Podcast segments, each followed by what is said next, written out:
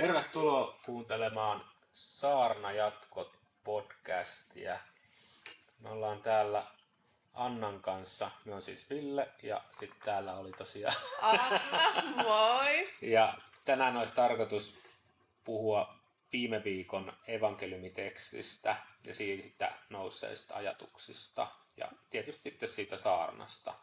Joo, aiheena oli lähimmäinen ja evankeliumiteksti on ehkä monelle tuttu, mutta ennen kuin me kuullaan se evankeliumiteksti. Niin me voisin heittää Annalle sellaisen kysymyksen, että Anna, milloin sinut on viimeksi autettu? Uh, no, mä tarvii apua harva se viikko varmaan erinäisissä arkisissa asioissa, mutta erityisesti nyt tulee mieleen, että mulle iski semmoinen paniikkitilanne, kun mä olin yksin kotona ja meidän lämmitysjärjestelmässä tuli jotain virheitä. Siis se ei kunnolla toiminut ja mm, vesi ei kiertänyt putkissa, niin mun piti juosta naapuriin, koska oli perjantai-ilta ja mä en keksinyt, mitä, mitä pitää tehdä. Ja... Se asia ratkesi sitten. Joo, joo, siis ratkesi, kun soittelin illalla ovikelloa ja naapurit oli ihania ja auttavaisia ja tuli auttaa mua sen. Joo, sitten vesi rupesi kiertää. Näin se usein järjestyy, kun pyytää apua. Niin... Ja uskalti mennä. Niin, niin, kyllä. Mulla itselle kävi tuossa semmoinen, semmoinen keissi, että piti päästä sairaalaan, sairaalaan vaimon kanssa ultraan ja lastenhoito oli vähän vaikea järjestää, kun se osui minun vapaa päivälle, mutta tota, sitten yhdet kaverit otti lapsen siksi aikaa, sai aikaa hoitoa ja päästiin, päästiin sitten sairaalaan ja siellä oli kaikki okei. Okay ja sitten kun tultiin lasta hakea pois, niin eihän se olisi tietenkään halunnut lähteä, että oli, oli niin mukavaa sitten, sitten että, että kyllä sitä apua aina, aina ajoittain tarvii ja on kyllä kiva, kun sitä joskus saakin. Hyvä. Mutta mennäänkö itse evankeliumitekstiin? Joo, minä voisin tota, lukea sen. Eli tämä Markuksen evankeliumin luvusta 12. Jeesus istuutui vastapäätä uhriarkkua ja katseli, kuinka ihmiset panivat siihen rahaa. Monet rikkaat antoivat paljon, sitten tuli köyhä leskivaimo ja pani arkkuun kaksi pientä lanttia, yhteensä kuparikolikon verran. Jeesus kutsui opetuslapset luokseen ja sanoi heille, totisesti tämä köyhä leski pani uhriarkkuun enemmän kuin yksikään toinen.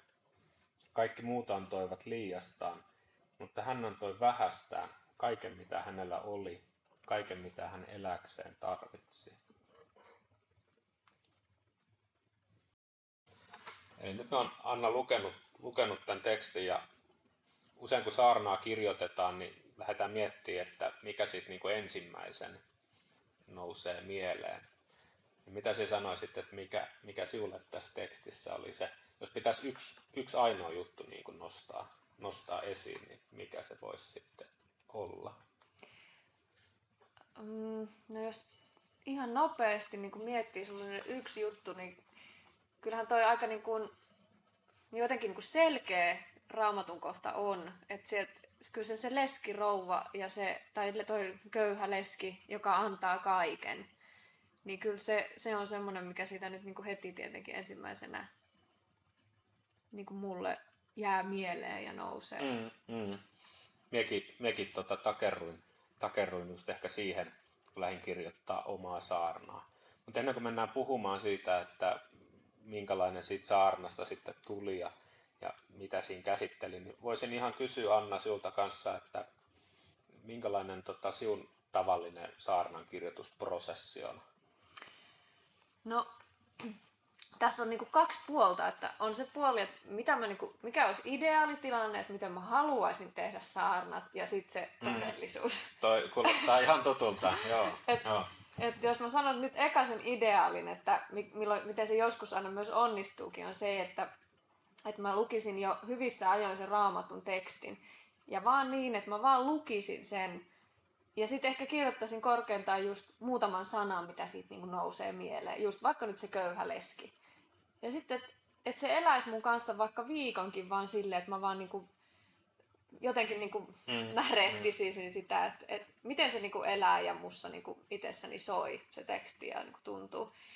Ja sitten ehkä rupeisin niinku jäsentämään jotain ranskalaisia viivoja ja, ja ehkä selvittämään, että mä lukisin jotain kommentaareja tai lukisin jotain. Mun mielestä kaunokirjallisuuskin on jotenkin hyvä pohja siitä. Että niin kyllä se ehkä jotenkin aina itsekin koen sen, että on niin kuin tärkeää, että jotakin niin kuin lukee tai että, Joo. tai että seuraa lehtiä tai että, että niin kuin löytää sellaiset, että mihin se teksti niin kuin Linkittyy. linkittyy niin kuin tässä ajassa. Joo. Ja, Ja kyllä mä tykkään katsoa, että mitä muutkin sitten on kirjoittanut joo, niinku joo. asia, asiasta.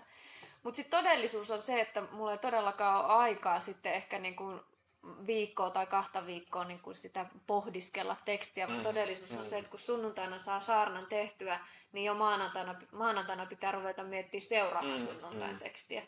Et mulla on saarnoja aika paljonkin itse asiassa melkein joka sunnuntai, niin, niin se asettaa aina sitten niin kuin aikataulun suhteen haasteen. No, kyllä, kyllä, kyllä varmasti.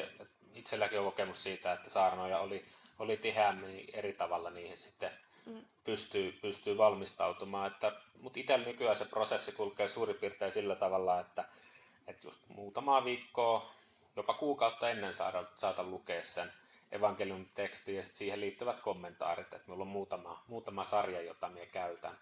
Ja sitten ehkä lähden miettimään, että mikä just voisi olla se yksi juttu, mikä siinä on.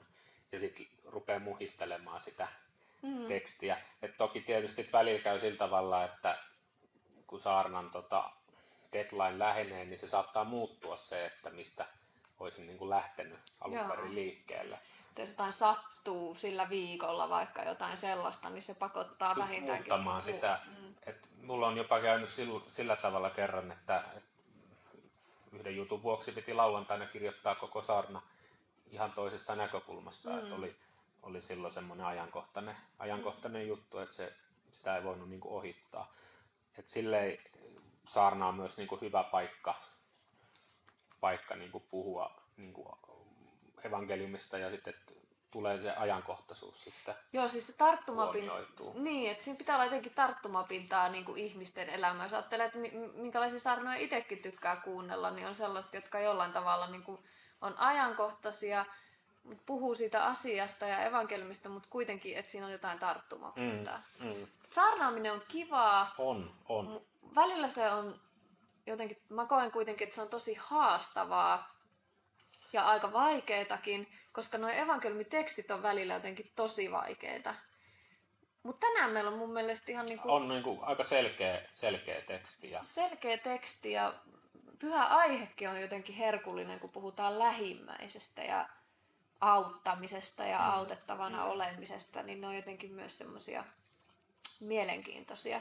Tämän pyhän niin kuin toinen raamatun teksti, mitä kirkossa luetaan, on sitten Laupias Samarialla. ja siinä on tavallaan vähän sama idea kuin tässä, tässä tekstissä, joka me äsken kuultiin. Että molemmissa on semmoinen niin kuin epätodennäköinen auttaja. Mm. Et siinä laupiassa samarialaisessa se on ihminen, joka kuuluu eri kansaan ja niillä on vähän sellaista kinaa juutalaisilla ja samarialaisilla, että on semmoinen jännite. Ja Eikö voi puhua aika syrjitystä? voi puhua syrjinnästä ja ehkä jopa vihasta voisi puhua, mutta se samarialainen silti on se henkilö, joka auttaa. Mm. Ja sitten taas tässä, tota, mikä äsken luettiin, niin tässä on se, leski on hyvin köyhä ja Mm. hänen on niin kuin turvattomassa asemassa oleva ihminen. Ja silti hän on niin kuin valmis auttamaan ja antamaan ne viimeiset rahansa ja roponsa, Mm. roponsa sitten toisten hyväksi. Ja joka niin kuin, niin kuin tuossa aiemminkin me puhuttiin tästä aiheesta vähän, niin, niin, niin kuin sä sanoit, että, että tavallaan niin kuin niiden muiden silmissä, ketä siinä oli paikalla, niin, niin se oli varmaan ihan mitä, mitätön se lahjoitus. No, sehän nimenomaan, nimenomaan oli, että yksi, yhden kuparikolikon verran niin kuin aina antoi sitä rahaa. Ja se oli tosi vähän, että toki nyt mietin sitä tuossa, kun kirjoitin saarnaa, että mitä se voisi tänä päivänä, tänä päivänä tarkoittaa, että sillä kuparikolikolla oli kuitenkin pienostovoima, eli ehkä Mm. voitaisiin puhua ruisleipäpaketista ja hernekeittopurkista. Okei. Et ei sille ihan niin kuin verrata meidän, meidän sentteihin silleen, mutta Mm. euro pari varmaan, mikä sitten Mm. hänellä oli antaa sitten sitä uhrilahjaa. Ja toi uhrilahjatoimitus oli silloin aikanaan, se oli julkinen toimitus, niin tota, ihmiset usein saattoi kertoa, että paljon he antaa, Okei. antaa, antaa sitä lahjaa. Niin sitten toisten silmissä se lesken lahja saattoi muuttua häpeäksi, kun hän antoi niin vähän. Vähän, okei. Okay. Kuitenkin sitten hän antoi kaikkensa. Mm. Et moni muu antoi, niin kuin Jeesus sanoi, niin liiastaa, mutta mm. hän antoi sitten kaiken, mitä hänellä oli. Ja niin kuin, eikö meillä edelleenkin ole, ole tätä niin kuin julkisen lahjoituksen kulttuuria, että, että monet yritykset just antaa, antaa hyvin näkyvästikin lahjoituksia mm, eri mm. hyvän tekeväisyyskampanjaan ja, ja sitten sitten me tota, annetaan uploadeja, niin kuin puhuttiin. Niin, ja, niin, niin kuin kyllä. Et, et se, on, se on hienoa, että... että et ihmiset antaa ja auttaa. jär, järjestöt antaa, mutta jotenkin semmoinen niin kuin julkisuuskuvan kiillottaminen sillä, että antaa, niin se on ehkä evankeliumin valossa, niin se ei ole ihan sitä niin kuin suositeltavaa, vaan niin. että se antaminen pitäisi niin kuin tulla, tulla sydämestä ja niin kuin, mm ja onhan se nyt tänä päivänä kuitenkin aika lailla semmoista brändin rakentamistakin, että, että mietitään ihan tarkkaan, että mihin hyvän tekeväisyyskampanjoihin osallistutaan mm, ja kuinka mm. paljon ja miten näkyvästi. Ja, ja, tota, ja niin kuin puhuttu, että vilpitön auttaminen se on, ja auttaminen aina on tietenkin hyvästä, mutta että kyllähän meidän yhteiskuntakin on muuttunut jonkun verran siinä, että, että erilaisia tempauksia kerätään rahaa mihin me ollaan totuttu ehkä ennen, että me annetaan rahaa mm. ja verovaroin niin kustannetaan tiettyjä asioita, kyllä, mutta tänä kyllä. päivänä sitten esimerkiksi lastensairaalat onkin yksityisten lahjoitusten varassa mm, ja, mm. ja tässä on niin kuin tapahtunut ehkä semmoista muutosta. Ja sitten toisaalta oma toivomus olisi kuitenkin se, että verovaroin pystyttäisiin edelleen hoitamaan tällaisia mm. asioita, että siksi niitä veroja niin kuin maksetaan, mutta totta kai sitten olisi tarko- niin kuin myös hyvä, että voisi antaa sitä rahaa silleen pyyteettä, niin, että pyyteettä se, eteenpäin. Ja se, siinä on hirveän jotenkin vaikea vetää sitä rajaa, että et eihän sitä kukaan muu tiedä kuin se antaja itse ja auttaja itse, että milloin se on niin vilpitöntä mm. ja milloin ei. Mm. Tai Jumalahan näkee myös. Niin, että, kyllä. Mut, ja just tämä, että, että aika paljon niin kuin just Facebookit ja sosiaalinen media on täynnä erilaisia kampanjoita, joissa kerätään, mutta niin kuin rahaa ja lahjoituksia, mutta niissäkin yleensä sitten se autettava on sellainen, jolla on kaunis tarina mm. ja jota on ihana auttaa. Se Kyllä on minustakin on ihana antaa lapsiperheelle mm.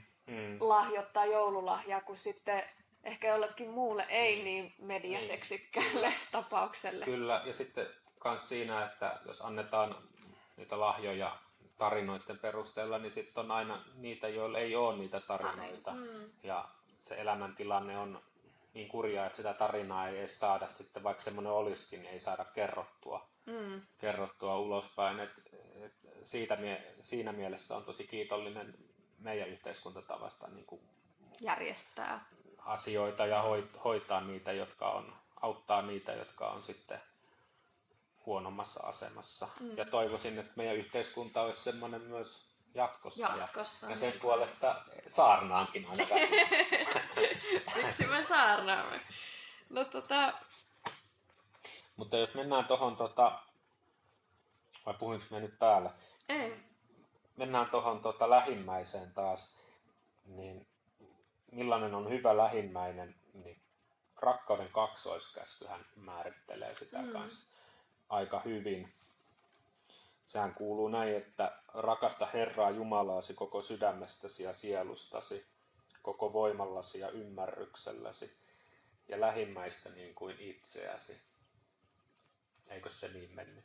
No niin, se taisi mennä. Joo, niin tota, että jos mennään tähän tekstiin, niin tuossa voi niin kuin nähdä, että, että, leski, että tuo leski, joka antoi sitä rahaa, niin se jää niin kuin Jumalan varaan. Eli siinä mm. on se luottamus Jumalaan ja Jumalan rakkauteen.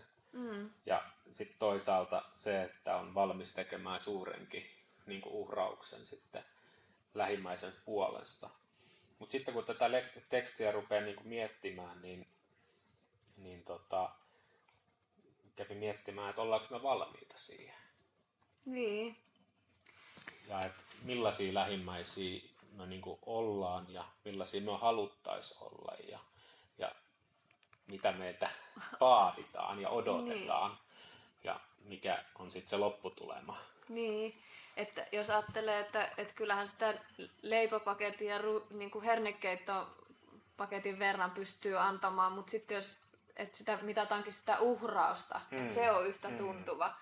että omasta palkasta tai, tai myös ajasta, kun se ei välttämättä just tosiaan sitä mm, mm. Niin kuin rahaa, niin siitä otettaisiin niin kuin samanvertainen uhraus. Suurin osa pois. Niin, mm. niin aika harva meistä keskitulosistakaan siihen varmaan niin kuin valmiita olisi. Niin, niin, ei varmaan.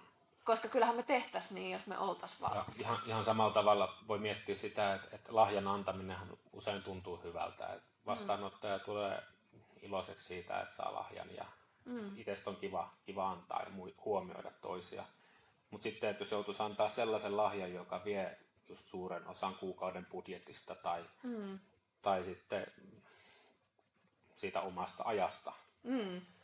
niin kuinka valmis sitten siihen on ja kuin hyvältä se sitten että tuntuisi, että tulisiko siitä, että jos niin täytyisi tehdä, niin tulisiko siitä semmoinen velvollisuus, mm. joka ei olisi sitten miellyttävä velvollisuus. Niin, että just, että mitkä ne auttamisen motiivit taas tässäkin mm. kohtaa on, että jotenkin, että jos, jos sitä tekee vaan niin kuin auttaa siitä velvollisuuden tunteesta ja siitä, että jotenkin ajattelee, että näin mun kuuluu tehdä, näin pakko tehdä ja mm, tämä, tämä mm. niin kuin pitää, niin, niin se saattaa katkeroittaa aika helposti sitten siihen